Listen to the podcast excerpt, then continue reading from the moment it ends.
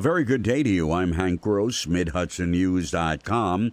It's Tuesday, December 29th. The Attorney General's office is joining the investigation of the Parcare Health Network for allegedly securing COVID 19 vaccine and administering it to populations not yet approved to receive it. Parcare operates facilities in Kiryas Joel, Brooklyn, and Manhattan. State Health Commissioner Dr. Howard Zucker announced over the weekend that his office and the state police were undertaking the investigation. Now, Dr. Zucker explained the reasons for the state investigation. We provided them the vaccine because they fraudulently um, filled out a form that said that they were a qualified health center. That was incorrect. So that's strike one. And number two, they moved it from one area to another area, uh, which was inappropriate. So that's strike two. Uh, and then they gave it to people who were not uh, on the priority list. And so that was strike three. And three strikes and you're out, said Zucker. On Monday, Governor Cuomo said the AG's office was also looking into the case. And if there was any illegal activity, those who committed it could be fined $1 million and could face the loss of their state licenses. Orange County Executive Stephen Neuhaus says the U.S. Attorney's Office should investigate where there was any wrongdoing in the distribution of coronavirus vaccine by the Parcare Healthcare Network in Kiryas Joel, not the state attorney general, as Governor Cuomo has announced. The state is looking into whether Parcare received vaccine under false pretenses and then distributed it to populations that are not yet approved to receive it. Neuhaus says a federal, not state investigation should be undertaken. They should have an independent law enforcement agency look into how New York State got vaccinations to a group of people who maybe necessarily didn't need to get it or shouldn't have gotten it and shouldn't have distributed it yet. The state health department, state police, and the attorney general's offices are all looking into the matter. The Ulster County DMV office is closed to the public for health and safety reasons. County Clerk Nina Postupack says the closure takes effect immediately and is in effect until January 7th. The clerk's office said the closure is mandated by the CDC and they'll do everything possible to ensure a safe, socially responsible reopening. A new operator for the Sullivan County owned care center at Sunset Lake could be selected in January.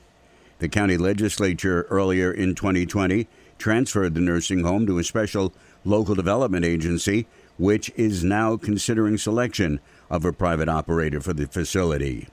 County Legislature Chairman Rob Doherty said a number of nursing home management companies have submitted bids to run the facility for the county and they'll be reviewed over a two day period in January. Going to bring two companies in each of those days, and the goal there is to pare it down to a total of three companies. And on the 11th, they forward those three names to the legislature, and then the legislature will be voting on one of the three to enter into a lease to run the care center. Legislators have emphatically said the nursing home will not be sold. A 69 year old man has been arrested and charged with six counts of criminal possession of a weapon, unlawful manufacture of methamphetamine, and misdemeanor drug possession. Town police in Newburgh arrested Stephen Afron on Sunday after they executed a search warrant along with state police at his home on Dogwood Lane.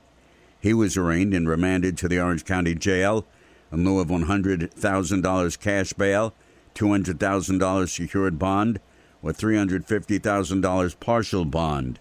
Assisting at the scene were Cronomer Valley Fire Department, Town of Newburgh Volunteer Ambulance Corps, and Orange County Hazmat. A 41 year old Beacon man was struck and killed as he walked on the Newburgh Beacon Bridge late Sunday night and was struck by a tractor trailer. State police say Stephen Tomlins was pronounced dead at the scene. Troopers say at around 11:30 they were notified by the New York State Bridge Authority that a pedestrian was seen on bridge security cameras walking on the south span of the bridge. That's the eastbound structure. Police have released the images from the bridge cameras and they may show the vehicles involved in the crash. Three individuals were arrested by Wallkill Town police early Sunday morning after they refused to leave a residence and officers were called for a report of a disturbance. After a police negotiation, they surrendered. A search of the residence led to the recovery of two BB pistols. 24 year old Mario Lopez Huerta of the city of Middletown was charged with menacing and harassment. 22 year old Enoch Lowe of the town of Wallkill was charged with harassment. A juvenile male from the city of Middletown was charged with menacing and harassment. Lopez Herrera and Lowe were arraigned and released on appearance tickets, while the juvenile was released to his parent to appear in family court. I'm Hank Gross, MidHudsonNews.com.